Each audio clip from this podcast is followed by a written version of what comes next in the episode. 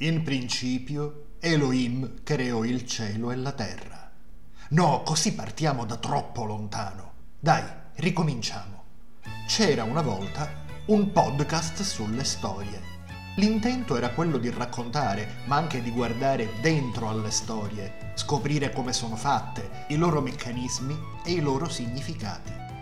Una cosa importante quando si racconta è il modo in cui si formula l'inizio della propria storia, qualcosa che gli addetti ai lavori chiamano incipit, parola latina che deriva dal verbo incipere, incominciare. Anticamente indicava proprio le prime parole con cui un libro si presentava ai suoi lettori. Tecnicamente, dunque, anche il titolo e il nome dell'autore. Successivamente, la parola incipit prese a riferirsi alla frase che apriva l'opera letteraria vera e propria e in tempi più relativamente recenti ha assunto un significato elastico. Non più una sola frase, non necessariamente almeno, ma uno scenario di partenza, un brano articolato che accoglie il lettore nella storia che sta iniziando. Un proverbio dice che chi bene comincia è a metà dell'opera non è sempre vero, perlomeno quando si tratta di narrare. Oltretutto esistono tanti racconti che non si distinguono per un inizio particolarmente incisivo, ma questo non gli impedisce di essere belle storie.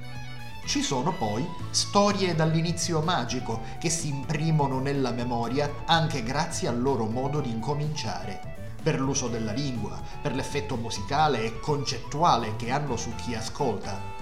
Prendiamo l'inizio di Moby Dick di Herman Melville. Com'è che comincia? Chiamatemi Ismaele. Ecco, questa semplice frase stabilisce subito un ponte tra narratore e lettore, quasi un saluto che instaura una forma di confidenza, di intimità e accorcia tantissimo la distanza tra chi ascolta e chi narra. Gli inizi delle storie possono essere preziosi, da collezionare e lucidare come piccoli gioielli, talmente affascinanti da avere valore anche se ricordati separatamente dall'opera di cui fanno parte.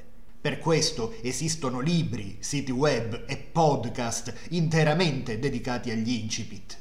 Azzazelo, il diavoletto cantastorie che vive nella mia testa e a volte parla al mio posto, oggi ti propone questo gioco. Parleremo di come iniziano certe storie, ma lo faremo in un modo diverso dal solito. Parleremo di narrativa, di romanzi, certo, ma anche di cinema, di film e di fumetti.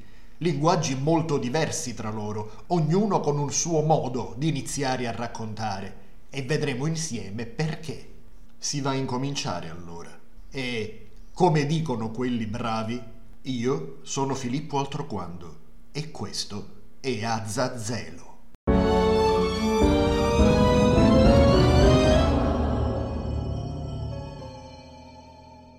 Gli incipit hanno tutti la funzione di acchiappare il lettore e invogliarlo ad arrivare in fondo alla storia. Tuttavia esistono tipi diversi di incipit che possono assumere ruoli distinti. Alcuni fanno leva su un'emozione effetto e cercano di spiazzarti. Certi incipit sono un biglietto da visita dell'autore che riassumono uno stile caratteristico. Altri si propongono di fornire un contesto e gli strumenti per la storia che seguirà, introducendo delle idee che magari non riconosci immediatamente, ma che andando avanti acquisteranno sempre più senso. Prova a pensare all'inizio più classico di questo mondo. Il canonico C'era una volta delle fiabe. L'ho usato anch'io all'inizio di questa conversazione, te ne sarei sicuramente accorto. Prendiamo Pinocchio, il celeberrimo libro per bambini, ma non solo, di Collodi. Ti ricordi come incomincia? C'era una volta... Re! Diranno subito i miei piccoli lettori. No, ragazzi, avete sbagliato. C'era una volta un pezzo di legno. Con questo inizio Carlo Lorenzini, cioè Collodi, realizza due funzioni. Per cominciare suscita una suggestione nel lettore spiazzandolo con qualcosa che non si aspetta. Parte, insomma, in un modo noto, le fiabe per bambini che molto spesso hanno per protagonisti re, principi e principesse, per poi deviare dalla strada consueta. Nello stesso tempo sconcerta perché non parla di un essere umano o di un animale o di un paese, non comincia parlandoti subito di un vecchio falegname, ma di un oggetto, di norma inanimato, un pezzo di legno. In questo modo cattura la tua attenzione e prepara un contesto, uno scenario ordinario, umile, povero, in cui si può trovare un pezzo di legno qualsiasi, oddio, proprio qualsiasi, no, ma il gioco è proprio questo, andare avanti nella lettura e scoprire come mai quel pezzo di legno è così importante da aprire il racconto. Restiamo ancora un po' nella narrativa per ragazzi e proviamo a leggere le prime righe di Le avventure di Tom Sawyer di Mark Twain. Oggi tutti conoscono il discolo Tom, l'imprevedibile Tom, il fantasioso Tom, le sue marachelle, i suoi intrallazzi romantici con la piccola Becky e la sua faida con l'assassino Indian Joe. Lo conosci, vero? No? Beh, da qualche parte si deve cominciare. Te lo presento io. Tom! Nessuna risposta. Tom! Nessuna risposta. Dove si è cacciato sto ragazzo? Oh, Tom! Niente, Tom non si trova. Mark Twain presenta subito il suo protagonista in questo modo, mettendo in scena la sua assenza. La zia Polly lo sta cercando, lo chiama, ma Tom non si vede da nessuna parte. Impariamo subito il suo nome, la prima parola del libro, e cominciamo a capire che è un tipino fuori controllo. Che magari in questo stesso istante, mentre lo chiami e lo cerchi con gli occhi, ti sta strisciando alle spalle, pronto a correre lontano e a combinare chissà che cosa. Starà a te girarti di scatto e agguantarlo prima che ti faccia fesso. Intanto il romanzo ha già catturato te, perché anche tu, con la zia Polly, ti stai chiedendo non solo dov'è Tom, ma chi è e che cosa farà. Ora cambiamo registro e diventiamo grandi. In Cent'anni di solitudine, Gabriel Garcia Marquez ti regala con il suo incipit una meravigliosa dichiarazione di intenti. Non dirmi che non te lo ricordi. Molti anni dopo, di fronte al plotone di esecuzione, il colonnello Aureliano Buendia si sarebbe ricordato di quel remoto pomeriggio in cui suo padre lo aveva condotto a conoscere il ghiaccio. Quel che si dice in medias res, nel mezzo della cosa, o subito al sodo, se vogliamo. Questo inizio contiene parecchie funzioni, ti scaraventa subito nel pieno del racconto. Qualcuno, si direbbe il protagonista, sta per essere fucilato, ma non sappiamo perché, come sia arrivato lì.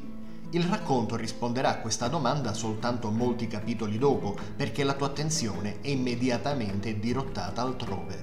Non nel presente, davanti ai fucili del plotone di esecuzione che sta per fare fuoco, ma nel ricordo di un pomeriggio di tanto tempo fa in un episodio di infanzia in cui entra subito in scena un altro personaggio, il padre del colonnello Aureliano Buendia. Con una sola frase, Garcia Marquez unisce i due piani temporali, presente e passato, ti agguanta e nello stesso tempo ti dice che la sua storia è una saga familiare e che ti dovrai abituare a questi improvvisi salti nel tempo, dalla compagnia di un personaggio a quella di un altro, sei appena salito su un ottovolante già in movimento e l'autore ti consiglia di allacciare la cintura. Ci sono poi inizi pensati per sconcertare e suscitare domande, domande che saranno soddisfatte solo dalla lettura dell'intera storia. Una sorta di amo con un punto interrogativo infilzato sopra, cui tu, lettore, non potrai fare a meno di abboccare. Un esempio straordinario è il racconto di fantascienza di Frederick Brown intitolato Toc Toc. L'onomatopea inglese che indica l'azione di bussare, a volte tradotto in Italia anche con il titolo Chi è? Ce lo chiediamo tutti quando sentiamo bussare alla nostra porta in un momento in cui non stiamo aspettando nessuno, magari a un orario scomodo. Ma Friedrich Brown, autore di Assurdo Universo e di una miriade di racconti incredibili, va ben oltre questa semplice domanda e inizia la sua storia dicendo C'è una soave, piccola storia dell'orrore che lunga soltanto due frasi. L'ultimo uomo della Terra sedeva solo in una stanza. Qualcuno bussò alla porta. È semplicemente impossibile non continuare a leggere dopo un inizio del genere.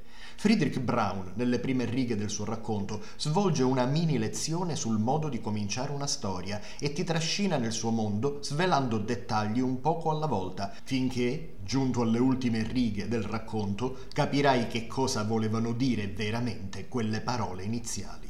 Toc toc, chi è? Sono il narratore e ho appena incominciato.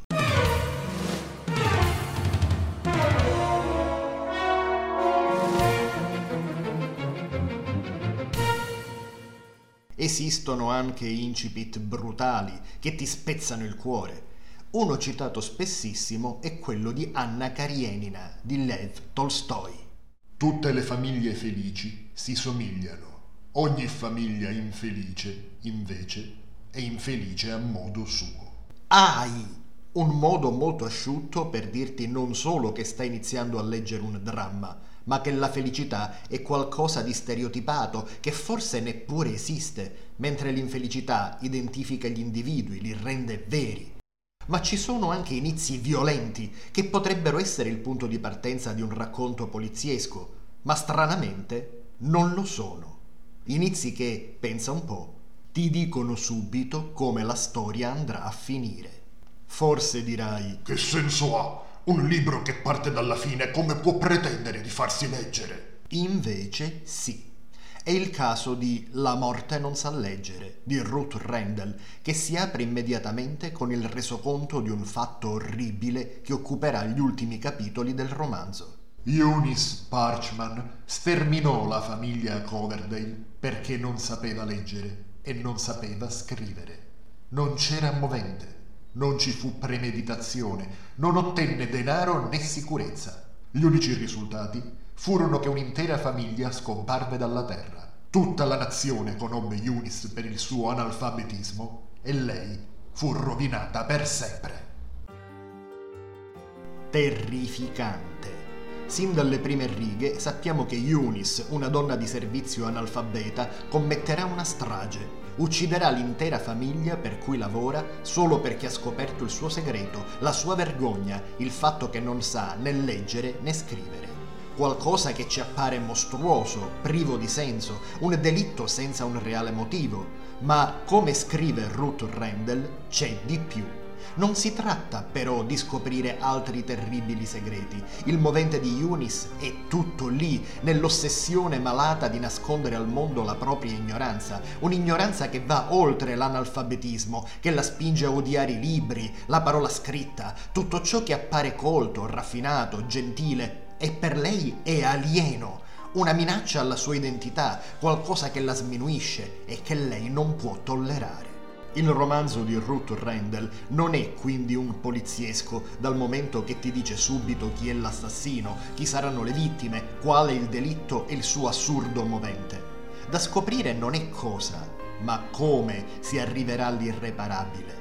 Il rapporto di Eunice, gran lavoratrice, donna di servizio perfetta con la famiglia benestante dei Coverdell, persone cortesi, accoglienti, a cui potresti persino affezionarti i sotterfugi di Eunice per nascondere il suo analfabetismo, una condizione che oggi si tende a credere scomparsa, ma che per lei è un'onta insostenibile.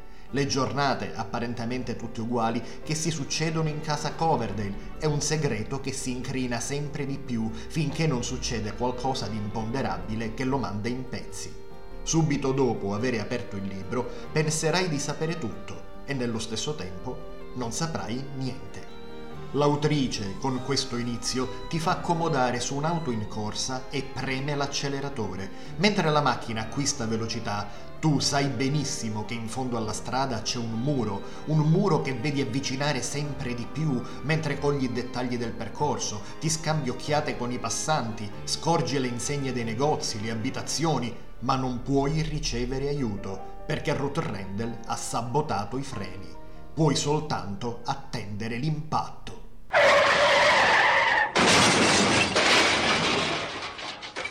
L'incipit di La morta non sa leggere è un pugno nello stomaco che fa leva sullo stesso genere di curiosità che suscitano le storie morbose che troviamo nella cronaca nera.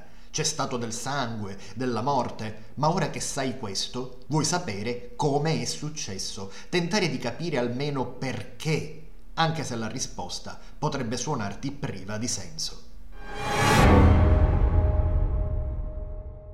Altrettanto raggelanti, sia pure in modo diverso, sono le aperture dei romanzi di un'altra straordinaria scrittrice, Shirley Jackson. Nessun organismo vivente può mantenersi a lungo sano di mente in condizioni di assoluta realtà. Perfino le allodole e le cavallette sognano, a detta di alcuni. Hill House, che sana non era, si ergeva sola contro le sue colline, chiusa intorno al buio. Si ergeva così da 80 anni e avrebbe potuto continuare per altri 80. Dentro i muri salivano dritti i mattoni si univano con precisione, i pavimenti erano solidi e le porte diligentemente chiuse. Il silenzio si stendeva uniforme contro il legno e la pietra di Hill House e qualunque cosa si muovesse lì dentro, si muoveva sola. L'inizio dell'incubo di Hill House è esemplare della poetica di Shirley Jackson. I suoi romanzi sono solitamente catalogati come storie gotiche, se non proprio sotto l'etichetta horror. In effetti è corretto, per quanto i suoi racconti usino l'inquietudine, la presenza, vera o presunta, dei fantasmi, più per parlare di spettri in carne e ossa, ancora in vita, eppure già maledetti da quegli stessi elementi che caratterizzano le anime dei morti che infestano le antiche dimore. La distanza dalle cose del mondo dei vivi, il silenzio, la solitudine. In Abbiamo sempre vissuto nel castello ti troverai davanti a un altro tipo di partenza. In genere quando apri un libro ti chiedi di cosa parlerà e chi sarà il tuo compagno di viaggio. Come abbiamo già visto insieme, a volte qualcuno inizia in modo formale, presentandosi. Mi chiamo Mary Catherine Blackwood. Ho 18 anni e abito con mia sorella Constance. Ho sempre pensato che con un pizzico di fortuna potevo nascere lupo mannaro, perché ho il medio e l'anulare della stessa lunghezza. Ma mi sono dovuta accontentare. Detesto lavarmi e i cani e il rumore. Le mie passioni sono mia sorella Constance, Riccardo Cordileone e la manita falloides, il fungo mortale. Gli altri membri della famiglia sono tutti morti. Molto piacere, Mary Catherine. Con poche parole ci hai detto tanto di te e della tua famiglia. Per non parlare del fatto che certi inizi sono una provocazione che il narratore fa al lettore ad anticipare aspetti del racconto. Ecco qua, sembra dire, vediamo se sei stato attento. In questo caso, infatti, l'incipit contiene una serie di informazioni che andando avanti acquisteranno sempre più significato. C'è un campanello d'allarme che suona molto forte, ma come in La morte non sa leggere, avremo bisogno dei dettagli per completare il quadro e avere delle risposte. Alcuni incipit, come nel caso di Toc Toc, sono quasi degli indovinelli che ti sfidano a dimostrare di essere sveglio. Vogliamo dire un lettore degno di questo nome?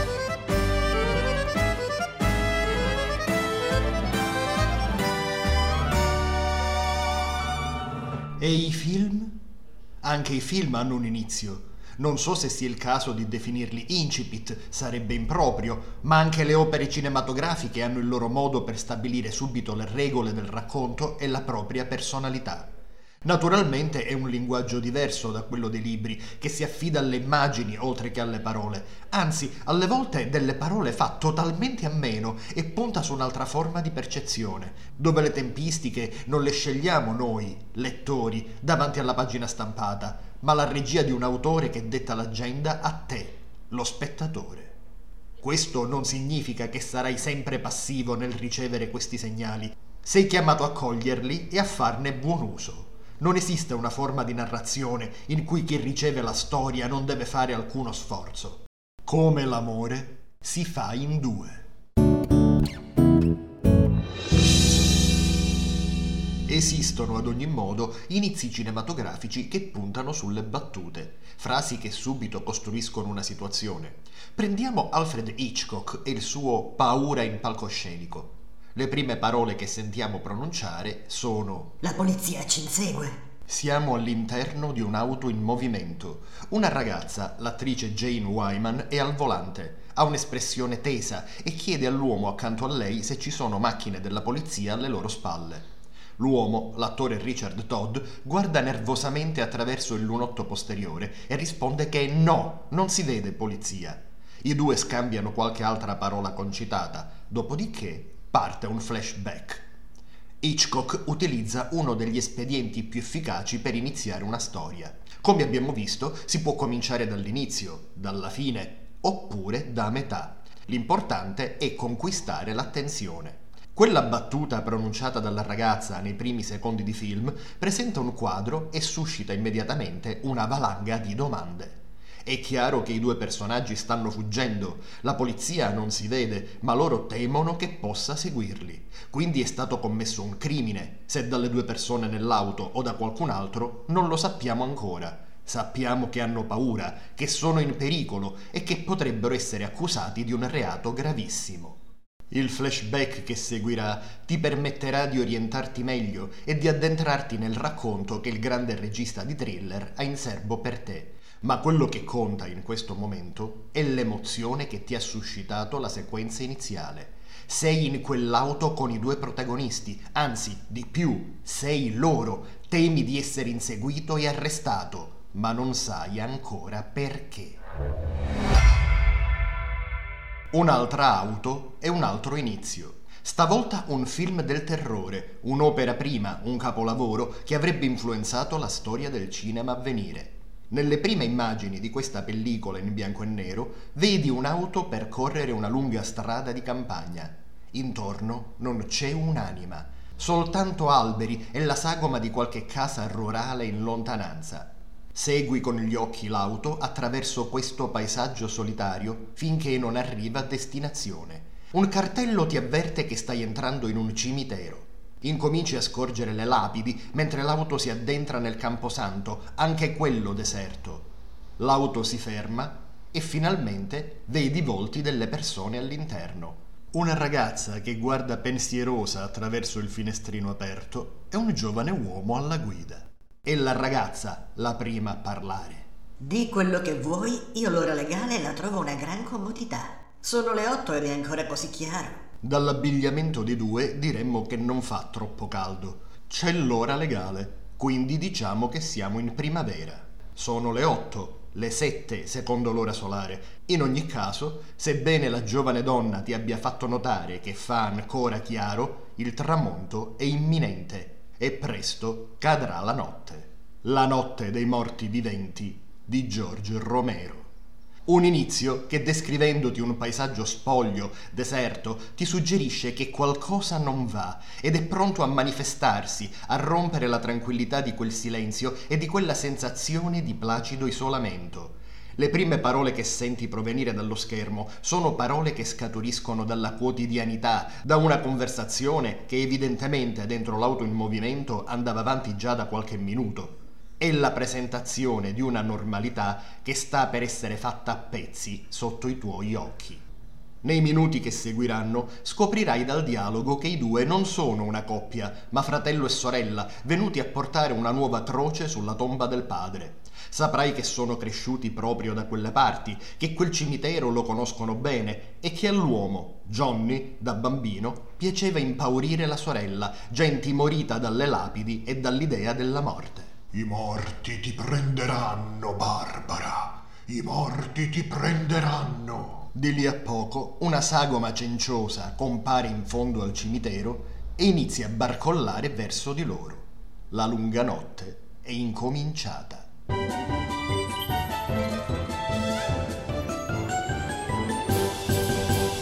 Il cinema però si esprime soprattutto per immagini e ti regala inizi che si affidano esclusivamente a queste, magari con l'aiuto di qualche effetto sonoro, ma facendo a meno del dialogo. A volte anche per parecchi minuti. Del resto è così che è nato il cinema, nel silenzio.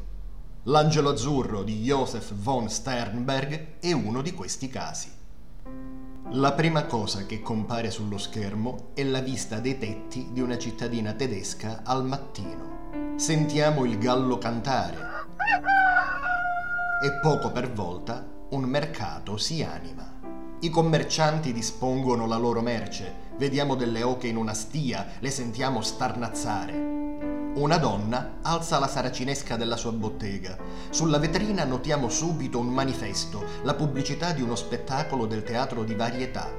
Sulla locandina troneggia, disegnata in modo stilizzato ma ammiccante, la sagoma della vedette, la cantante Lola Lola, con le sue lunghissime gambe, cui si stringe un piccolo cupido. La donna in grembiule inizia a lavare la vetrina tirando una secchiata d'acqua contro il vetro, ma è distratta dal disegno sul manifesto. Si mette accanto alla figura della cantante e prova a imitarne la posa. Sta chiaramente confrontando il suo aspetto dimesso con quello della sciantosa. Subito dopo l'inquadratura cambia e vediamo la targa su una porta che indica l'abitazione del professore Immanuel Rath. Anzi, la targa recita professore e dottore Rat. Non è stata ancora detta una parola, ma i segnali sono tanti. Una cittadina di provincia, il canto del gallo è rappresentativo.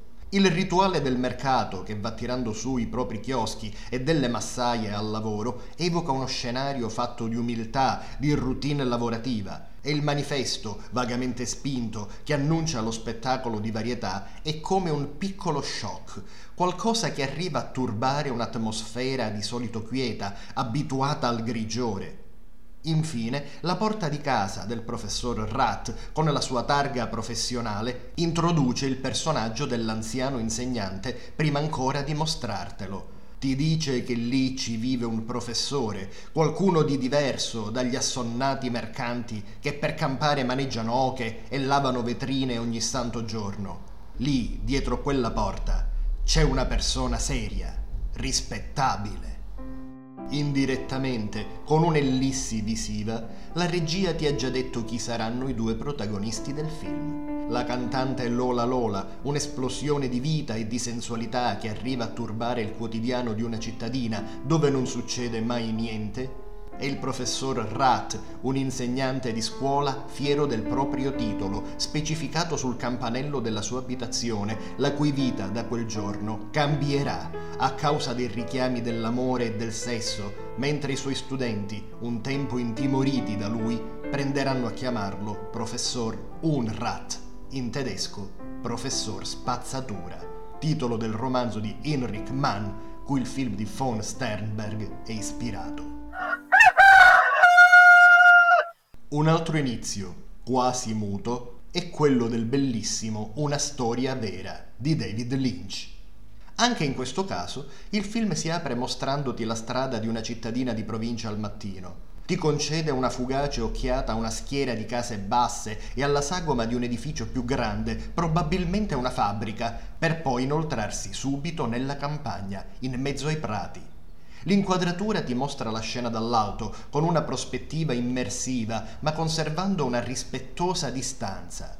Sulla sinistra vedi l'angolo di una casetta bianca e il suo ingresso che si apre su un viottolo di terra battuta. Sulla destra una donna corpulenta sta prendendo il sole del mattino sdraiata su una branda. Poco più in là intravedi la sua abitazione, seminascosta dal fogliame. Dalla casetta a sinistra esce una donna trascinando un piccolo carrello. Si scambia un saluto con la vicina e si allontana lungo il viottolo, sparendo subito dall'inquadratura. Buongiorno, buongiorno. Le voci delle due donne suonano lontane, comprendiamo appena quello che si sono dette. L'inquadratura prende a spostarsi a destra e si avvicina leggermente. La seconda casa adesso è più visibile la donna stesa sulla branda allunga una mano alla ricerca di qualcosa in un vassoio sul tavolino accanto a lei. Non trovando niente, si alza, prende il vassoio e attraversa il prato a piedi nudi. Gira l'angolo e scompare alla vista, entrando in casa. La telecamera sembra seguire i suoi passi, ma in realtà sta guidando la tua attenzione da un'altra parte. Nel frattempo ti ha fatto avvicinare alla prima casa, quella da cui è uscita la donna con il carrello le gira intorno e prende a indugiare sulle finestre chiuse, dietro alle quali sono tese delle pesanti zanzariere che rendono impossibile guardare dentro. Tutto è silenzio. Quando a un tratto, da dietro una delle finestre, dall'interno della casa, senti arrivare un tonfo, il rumore di un corpo che cade. David Lynch, regista visionario noto per le sue atmosfere surreali, in questo caso lavora in sottrazione. Si avvicina al suo protagonista in punta di piedi e, senza neppure mostrarlo, ma limitandosi a suggerire, ti racconta l'evento che innescherà la storia vera che sta per narrarti. Alvin ha appena avuto un infarto mentre si trovava solo in casa. Un evento che, per quanto forte, sembrerebbe non bastare a fare un racconto. Ma stavolta non è così.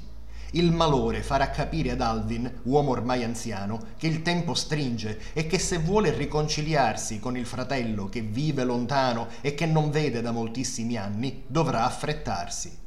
E quel malore iniziale, pudicamente nascosto ai tuoi occhi, che mette tutto in movimento e spinge Alvin a intraprendere il suo viaggio, lungo e pieno di incontri, svolto con una modalità particolare, dal momento che il vecchio non ha più la patente di guida e l'unico modo che ha per affrontare tutta quella strada è viaggiare su un piccolo trattore tagliaerba mezzo lentissimo, ma se non altro sicuro, che farà durare il viaggio più di un mese, fino a raggiungere la casa del fratello con cui ha litigato tanto tempo prima, per sedersi con lui a guardare le stelle, in un atto di riavvicinamento che non ha bisogno di ricorrere alle parole, proprio come l'inizio del film.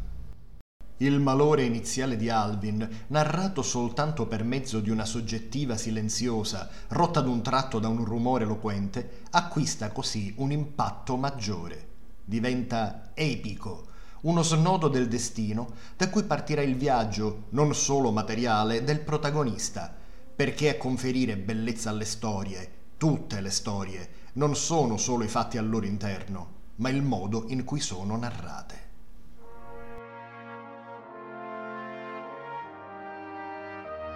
Poi ci sono film dall'inizio allusivo, che si affidano tanto alle parole quanto agli accadimenti che mostrano, a volte introducendo l'evento drammatico con la sordina.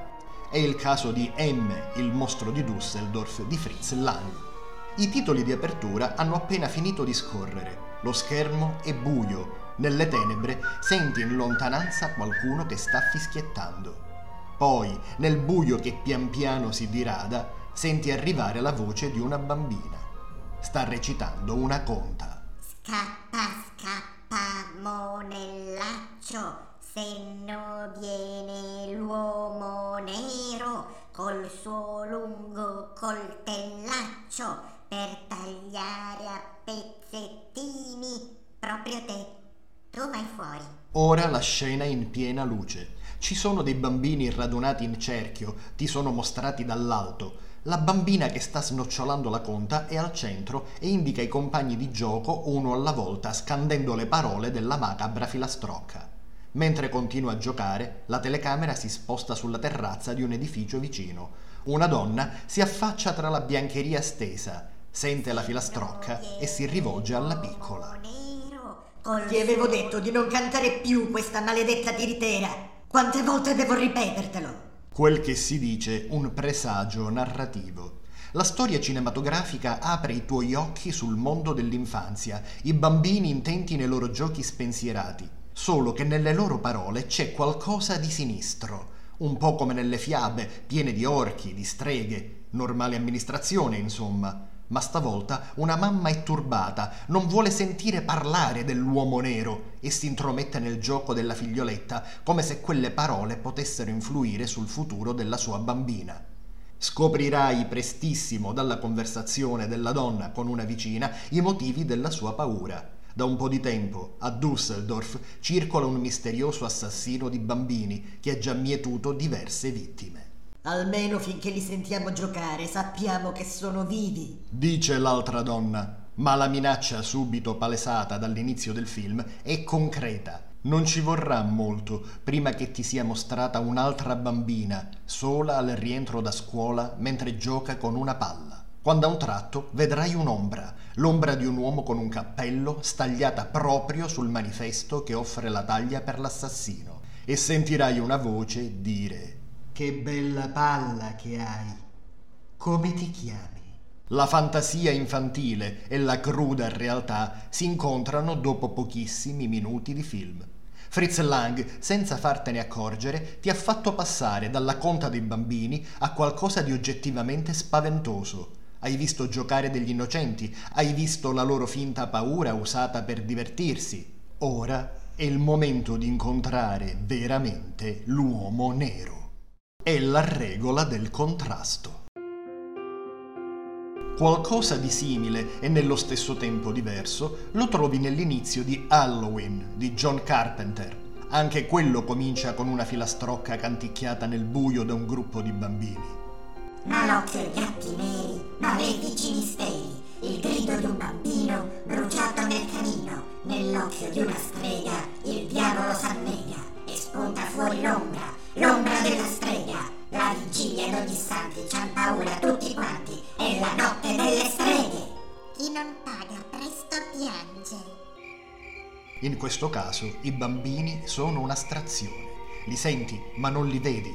Quello che vedi, a cui ti stai avvicinando mentre ancora ti echeggia la nenia nelle orecchie, è una tipica casetta americana. È sera e fa buio. Su un lato del portico noti subito che brilla una zucca lanterna, il simbolo della festa di Halloween.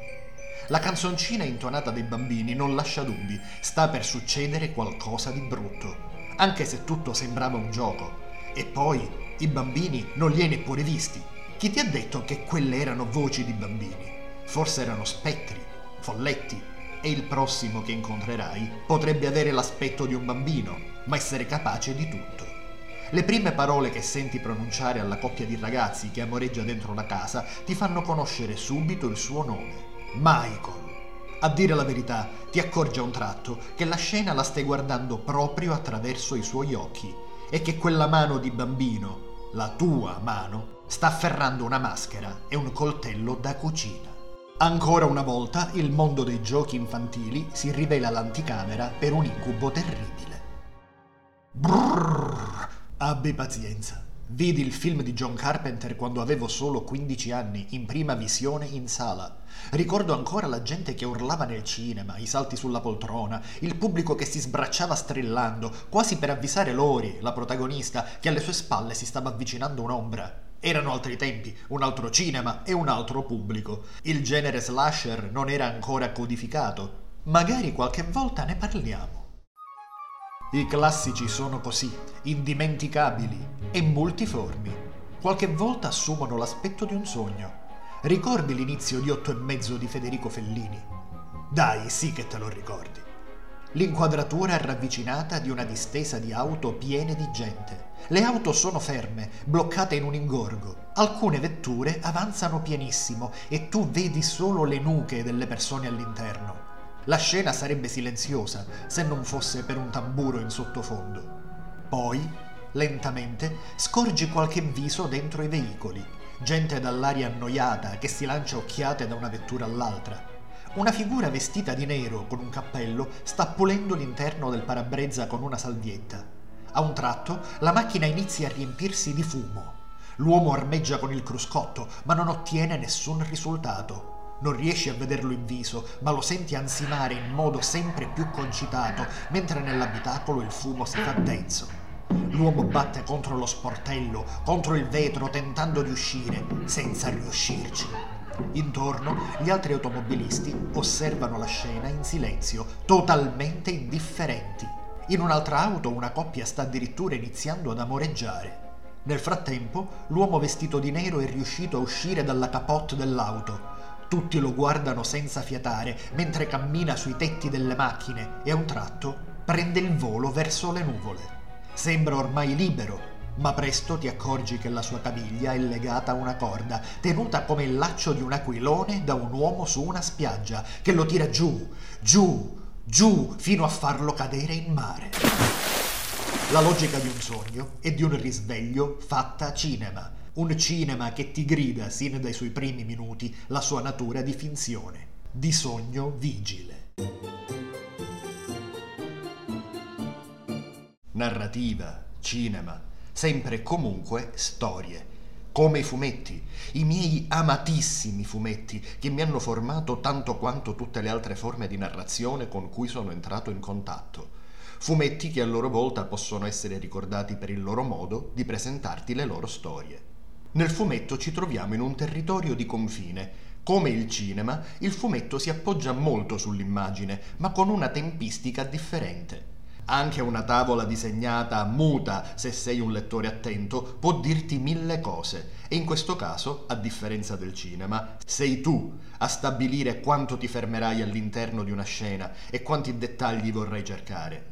Anche nel caso dei fumetti potrei trovare inizi dalle funzioni diverse che spesso flirtano con le altre arti, narrativa e cinematografica, a volte scambiando con loro qualche trucco. Il fumetto è un linguaggio meravigliosamente ibrido. Qualche esempio di incipit a fumetti? Immagina di aprire il libro e di trovarti in mezzo all'oceano. Un'imbarcazione, un catamarano, cavalca le onde mentre sullo scafo un manipolo di marinai dalla pelle scura si dà da fare per raggiungere una scialuppa alla deriva. Hanno avvistato dei naufraghi privi di sensi su una piccola barca che è riuscita a superare la tempesta della notte prima. I marinai stanno gridando come si fa per comunicare sul mare quando c'è un'emergenza, ma la prima voce a parlarti appartiene a qualcun altro. No, a qualcosa. È lo stesso oceano che ti parla. Sono l'Oceano Pacifico e sono il più grande di tutti. Mi chiamano così da tanto tempo, ma non è vero che sono sempre calmo. A volte mi secco e allora do una spazzolata a tutti e a tutto. Oggi, per esempio, mi sono appena calmato dall'ultima arrabbiatura. Ieri devo avere spolverato via tre o quattro isole e altrettanti gusci di noce che gli uomini chiamano navi. Questa qui, sì, questa che vedete, non so come sia riuscita a farcela. Forse perché il capitano Rasputin sa il fatto suo e i suoi marinai sono delle isole Figi. Oppure perché hanno un patto con il diavolo. Cosa succede? C'è una barca uomini bianchi. Inizia così una ballata del mare salato di Ugo Pratt, con la voce del mare che ti parla. Sì, si rivolge proprio a te e ti mostra un salvataggio, l'accoglienza di due giovani naufraghi sulla nave di un pirata. Più tardi, qualche pagina dopo, il catamarano del capitano Rasputin si imbatterà in un altro naufrago alla deriva, un uomo legato a una zattera, gettato a mare dalla ciurma che si è ammutinata contro di lui. E l'entrata in scena di Corto Maltese. Ugo Pratt contestualizza immediatamente il suo racconto, dando voce a uno dei maggiori protagonisti, l'oceano, cantore di se stesso, descrivendo la vita sul mare, i pericoli che comporta attraversarlo e le personalità piratesche che lo sfidano. È sempre l'oceano a condurre il gioco e come un direttore di scena in teatro butta sul palcoscenico, in questo caso il ponte della nave, due personaggi enigmatici, Kane e Pandora, alla deriva sulla loro scialuppa, per introdurre più avanti Corto Maltese, il marinaio che una storia dopo l'altra diventerà il feticcio di Ugo Pratt, qui presentato in un modo che lo raffigura perdente, nudo, legato al legno di una zattera e nonostante tutto spavaldo. Ehi là, corto, come va? Stai prendendo il sole? Maledetto buffone, proprio te dovevo incontrare. Una prova di sintesi grafica e fumettistica che deve molto alle tecniche narrative usate in letteratura.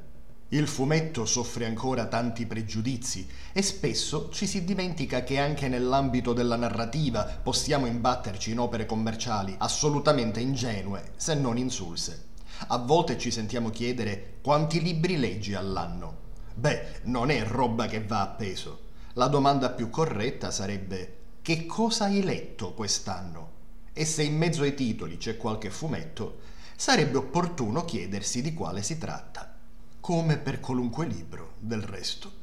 Pratt è stato tra i primi nel nostro paese a contaminare i due linguaggi e a dimostrare che le storie disegnate possono avere un respiro ampio e una qualità che resiste al tempo.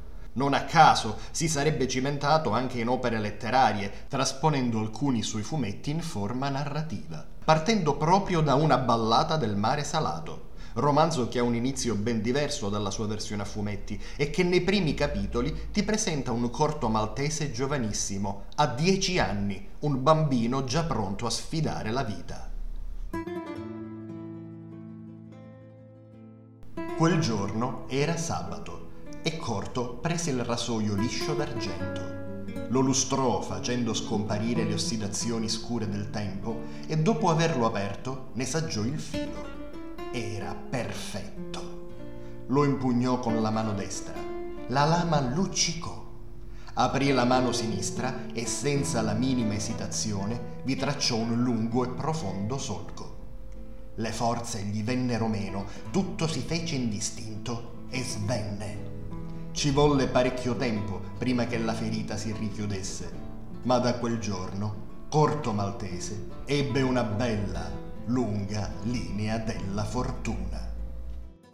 Ok, ho barato, non è l'incipit del romanzo, ma è adatto a dare un taglio al discorso. Un altro esempio e un altro inizio. Siamo a Buenos Aires, in Argentina, nei minuti che precedono l'alba.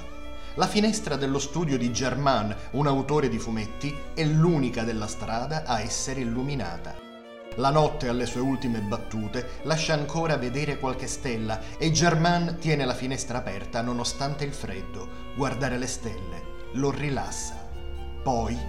Che succede? Dalla sedia davanti a lui, all'altro capo della sua scrivania, sente provenire uno scricchiolio. Una sagoma umana inizia a formarsi nell'aria sotto i suoi occhi sbalorditi. La figura diventa sempre più nitida, tangibile, fino ad assumere l'aspetto di un uomo dall'aria stanca, come quella di chi ha viaggiato a lungo.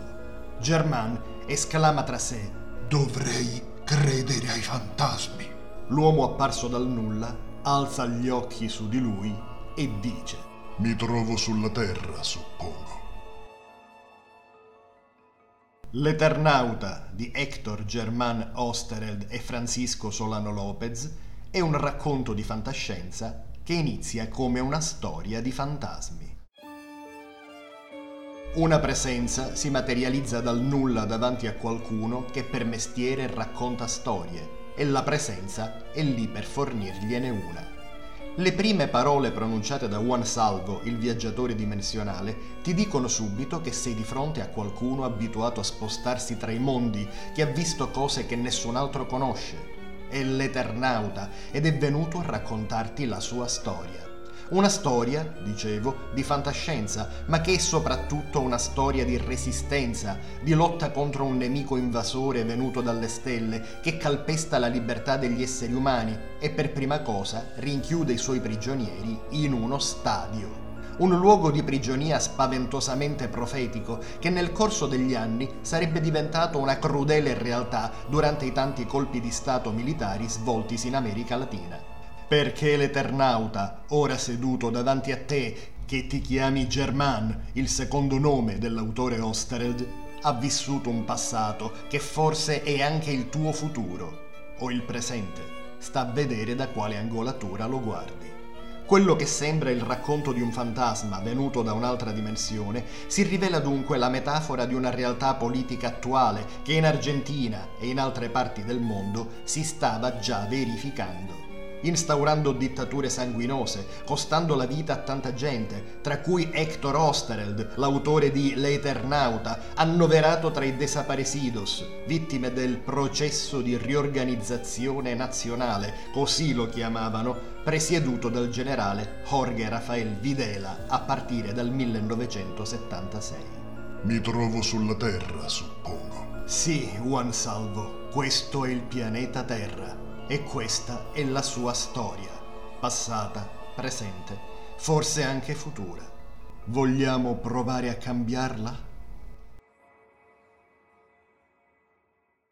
Nella prima parte di questa conversazione ho parlato di vari generi di incipit e ho detto che in alcuni casi l'inizio di una storia è strutturato per anticipare gli eventi portanti, se non addirittura il senso generale del racconto. Prendiamo Death Note, il famoso manga di Tsugumi Oba e Takeshi Obata. Hai mai fatto caso a come comincia? La prima tavola è divisa in due vignette larghe orizzontali, due ambienti diversi in una sola volta, in cui si svolgono situazioni speculari. L'aldilà, dove si trovano le divinità della morte, è il mondo degli umani, visti come se fossero il riflesso l'uno dell'altro. Il mondo dei morti appare come una landa desolata dove gli shinigami, gli spiriti mietitori di vite, secondo la cultura giapponese, si trastullano con un gioco che sembra simile a quello dei dadi, solo che per giocare usano ossa di animale, o forse non sono di animale. La prima frase che leggiamo è dello shinigami Ryuk, che dice Che noia! Ogni giorno la solita solfa. Più in basso, nella vignetta che mostra il mondo degli umani, vediamo un'aula scolastica in una giornata come tante. Ogni studente è assorto in un'attività diversa. Una ragazza sta sfogliando un manga sotto banco, più avanti un giovane si stiracchia, un altro sembra sonnecchiare sul banco. Due studentesse conversano tra loro, mentre altri tengono gli occhi bassi, persi nei loro pensieri. Seduto nel suo banco, Light Yagami guarda fuori dalla finestra verso te che stai leggendo, il viso appoggiato a una mano, l'aria annoiata. Davanti a lui, sul banco, c'è un quaderno aperto con sopra una penna appoggiata. I fogli del quaderno sono ancora bianchi. Un balloon generico ci informa che in quell'aula, in quell'istante, qualcuno sta pensando. Questo mondo fa schifo. Qualcosa che capita a tutti di pensare, ma stavolta non resterà solo un pensiero.